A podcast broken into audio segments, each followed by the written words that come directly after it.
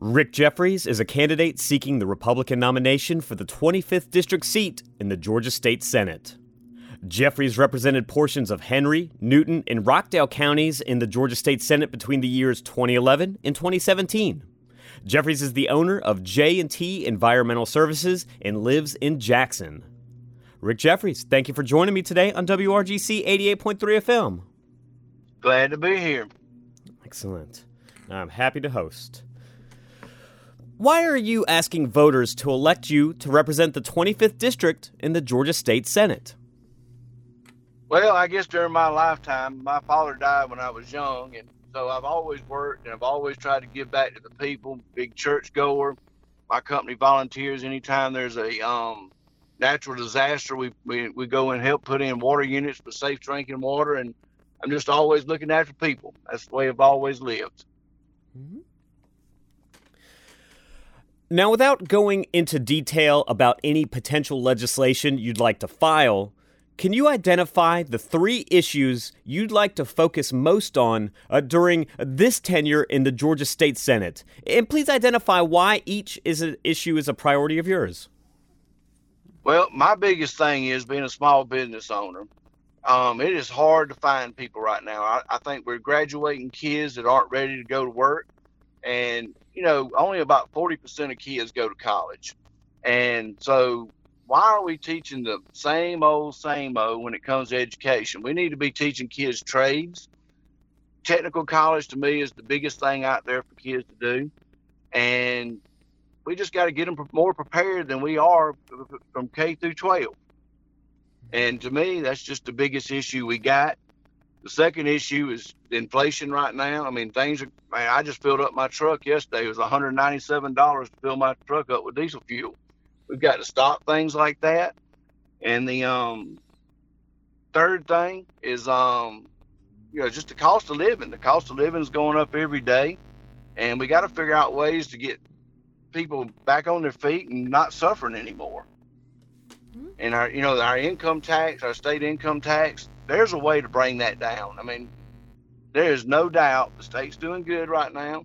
And so anytime we can cut state income tax, that's just a great thing to do. When I was in the Senate before, we cut it twice, and I think we can cut it a couple more times. And those are the biggest issues I'm dealing with today. Hmm. And I'd like to ask a follow up to that, if I might. Yes. Yes. Um, of course, uh, one of the pieces of legislation that passed uh, the General Assembly this year and uh, just recently got uh, the governor's signature it, uh, was a reduction in the income tax, uh, putting it at, I believe, a flat 4.9%. Um, if wanting to see it go lower, what do you believe would be a, um, a good rate for it to be at? And um, how do you think that you would try to maneuver any other parts of the budget or the services provided? Provided uh, to be able to uh, reach that stated goal of a lower income tax? Well, one of the things we worked on when I was in the Senate before was to lower that. And one thing I have a problem with is these all the tax credits. I mean, who should, who deserves a tax credit? I mean, it's not the big industries. The big industries are doing good. So I think we need to look at all the tax credits we're given, like the movie credits. I mean, I don't think the movies are going anywhere if we take that credit away from them. The cost of living is lower here in Georgia than it is in California. And so I think we need to take a look at all the tax credits we give around the state and figure out which ones are really good and which ones aren't. Now, uh, you also mentioned this in your first question, and now I'm getting back onto the uh, the slate of questions. Uh, you mentioned right. this uh, earlier, um, and I'd like to go back to it with our next question. Uh, what is the biggest challenge to providing our children with the education they'll need to lead fulfilling lives and be competitive in the 21st century economy? It goes back to what I said. I raised four daughters, and I, me and my wife knew in the ninth grade whether they were going to college or not. And if you know your kid, little Johnny's not going to college, then little Johnny needs to get educated those last four years of high school. And high schools and the way we do K through 12 need to change. They need to be doing. When I was in college, when I was in high school, I um I took electromechanics and I took woodworking. A lot of a lot of high schools now don't even do vocational. I think they need to be more technical oriented, and we need to just teach them everyday life. I mean, we got to teach them a trade. We got to teach them to do something. What are your ideas for improving, now specifically rural Georgians, their access to effective health care? That's a tough one. Um, like I said, I got a small business, and my employees, you know, because we're a small business, we got under 25 people. Healthcare is out the roof, and so you know, I think that's more of a federal level than a state level. But absolutely, something's got to be done. I mean, some of my guys don't have insurance because they can't even afford. I, I pay half, and they can't afford their half. I mean, it's kind of sad to be honest with you you know, they get these, they get a policy where they got a high deductible, and I say, well, I'll pay you deductible because that's the best I can do. And do you have any ideas or proposals that you'd like to put forward to try to, um, I guess, you know, uh, uh, cover that gap, or anything that, uh, in your experience, um, that you've seen that maybe a hint where Georgia could go? Like I said, I think this is more of a federal issue. It starts with the federal government. You know, get in touch with your congressmen and your senators and tell them to come up with a better solution because it, what's what we have right now is not working. The announcement of a new manufacturing facility to produce Rivian electric vehicles has exposed the tension between economic development and residents' desire to protect their community's sense of place. How will you balance the interests of the, consist- of the constituents currently living in the 25th Senatorial District and the business interests that would like to move to and or expand their enterprise within the 25th? Oh, that's a good question because I've heard good and bad about Rivian coming. Um, you know, I grew up in Henry County, and when I graduated from Henry County in 1982, there was probably 30,000 people in Henry County, and now there's probably 230,000 or more. You know, it all boils down to local politics. I mean, if you got to, you know, it goes to your commissioners, your city council. Do they want growth? Do they want? Do, do they not want growth? That's just that's a tough question, you know, and it all starts locally. And so, you know, like I said, I, I was a commissioner before I was in the Senate, and it's all about what your constituents want. Do you want to grow or do you not want to grow? And so those are the people you elect. Just like your school board. Everybody complains about school, but nobody pays attention to who's running for school board it, it all starts locally, you know, so locally to state, state to federal. I, I think people should be more involved and they'll make those decisions. And to try to um, uh, benefit from your experience, um, especially when you were in Atlanta, um, and you're hearing from both uh, the elected representation and um, the constituents. Uh, how do you try to um, uh, build a consensus uh, when you see those disparities coming up between um, what elected officials w- want and then what their constituents want? You know, every community is different. Like I said, I grew up in Henry County, and um, it was a bedroom community. Know, most most people worked in Atlanta, and I think you don't pay attention to local government and local government's where it begins. I mean, it's still funny to me, and my wife will tell you this. I still get calls from people thinking I'm still a county commissioner. I hadn't been a county commissioner in 15 years, but they they just know your name. They know you do something, whether you're a senator, you're a commissioner. I was city manager for Locust Grove for a while. It just amazes me, and it always has, how people really just don't keep up with it, and that's that's not our fault. That's their fault for not paying attention. Uh, well, I hope it also means something good that you had an impact on those people and they well, remember that, your name. that's exactly right. They just remember your name. I voted for you. Don't know what I voted for, but I voted for you. and I still got your number. that's right. Still got your number. All right. Um, America is as polarized as it's ever been, and faith in our institutions is notably low. Uh, how will you work to help restore faith in this representative democracy?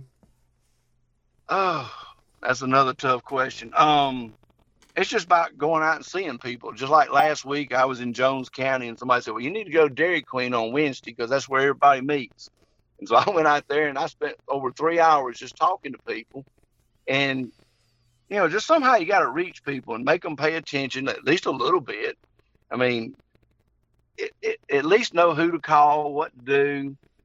I mean, it's always amazed me how uninformed the public is. I mean, I, that goes back from day one when I got in this. You know, just people don't keep up with it, and I wish they would. And I, I tell people all the time, you, can vote for governor, you can vote for senator, you can vote for president, but when you vote for your school board, that's the most that's the most important vote you're ever going to make is who you elect to be on your school board. Point blank. Because that's where it all starts. It's taking these kids and trying to teach them something, get them ready to face the world. You know, and I hate to say it, but most of them can't even balance a checkbook, which I know most people don't have checkbooks anymore. But it's it's just a it's. I just think we're going about it all wrong. Yes, sir. The fundamentals stay the fundamentals. That's right. Who is an American, living or dead, famous or not, who inspires you and why? Hmm. I guess Ronald Reagan. That was the first vote I ever made. so, hmm. I, I'm gonna go with that. Right. And um, in addition to just uh, being the first vote uh, that you, you put in the ballot box, uh, are there a reason why he still sticks with you uh, so many years after his passing and especially after his time in office? Because he tried to make America one. I mean, it was all about America first. You know, it was that was pretty much his whole platform was try to unite America, and that's what stuck with me the most.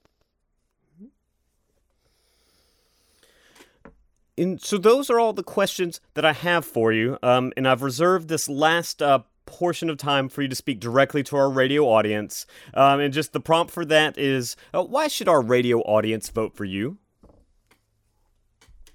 Because I think I'm looking after their kids. I want to change education. You know, when I was in the Senate before, I wasn't on any education committees, and and my buddy Burt Jones, I think, is going to win lieutenant governor. He asked me one day, he said, "What you going to do when you get elected?" I said, "I want to be on education this go round because that's where we're, we're that's where we're dying the most as Georgians." Um, my daughter was one of the Corona kids. You know, her senior year, they got out of school in March, and I'll never forget. I was teaching um, um, political science. I always teach at Locust Grove High School for a week. You know, basically just what happens when you go to the Senate, how does a bill get passed, and we, I, I taught that class, and that was her last class. And we was all walking out the door, and she goes, "Dad, you think we're coming back?" No, school's over. And so all those kids, all her senior friends, hung out at our lake house that summer. And um, you know, I'm down there cutting grass and weed eating and edging. They're all out there having a good time. I finally went, you know what? Enough's enough. They're going to come down here and hang out. I don't have a problem with that, but they need to help me out. And I had to teach them how to run a lawnmower. I had to teach them how to run a weed eater, how to crank the edger. And I actually was we were we were staying in my dock, and they said they were laughing. I said, "Anybody know how to run a, a pressure washer?" One one kid goes, "I do." They were all laughing. I had him working. So I went and got five gallons of stain and about 12 brushes and said, okay, now we're going to stain the dock. Those kids had more stain on them than they did the dock. And I went, really, this is what our education system's teaching kids? I mean, I grew up on a farm. I mean, I knew how to change tires. I knew how to drive a three speed when I was 12 years old. These kids are just lost. And you, I look back and go, our education system's not right. Uh, none of those, none of those kids that hung out that summer, there was about 20 of them went to college. None of them. And one day, two of them was sitting down there and they said, "Mr. Rick, said, what would you do if you if you was in our position? We don't know what to do." I said, well, if I had it do over again, I'd have joined the military. I didn't, but that's what I would have done if I had it do over again. And those two kids both joined the Air Force that summer. And so I was kind of proud of them. I mean, they, they, they took my advice. They didn't know what to do. They didn't know where to go. And so to me, it's, it's all about education in my book. Guess I'm going to put my feet on it. That's all I'm going to do. If I get elected, it's all about education. Rick Jeffares, I want to thank you for taking the time to speak to me and our radio audience on WRGC 88.3 FM. I certainly appreciate it.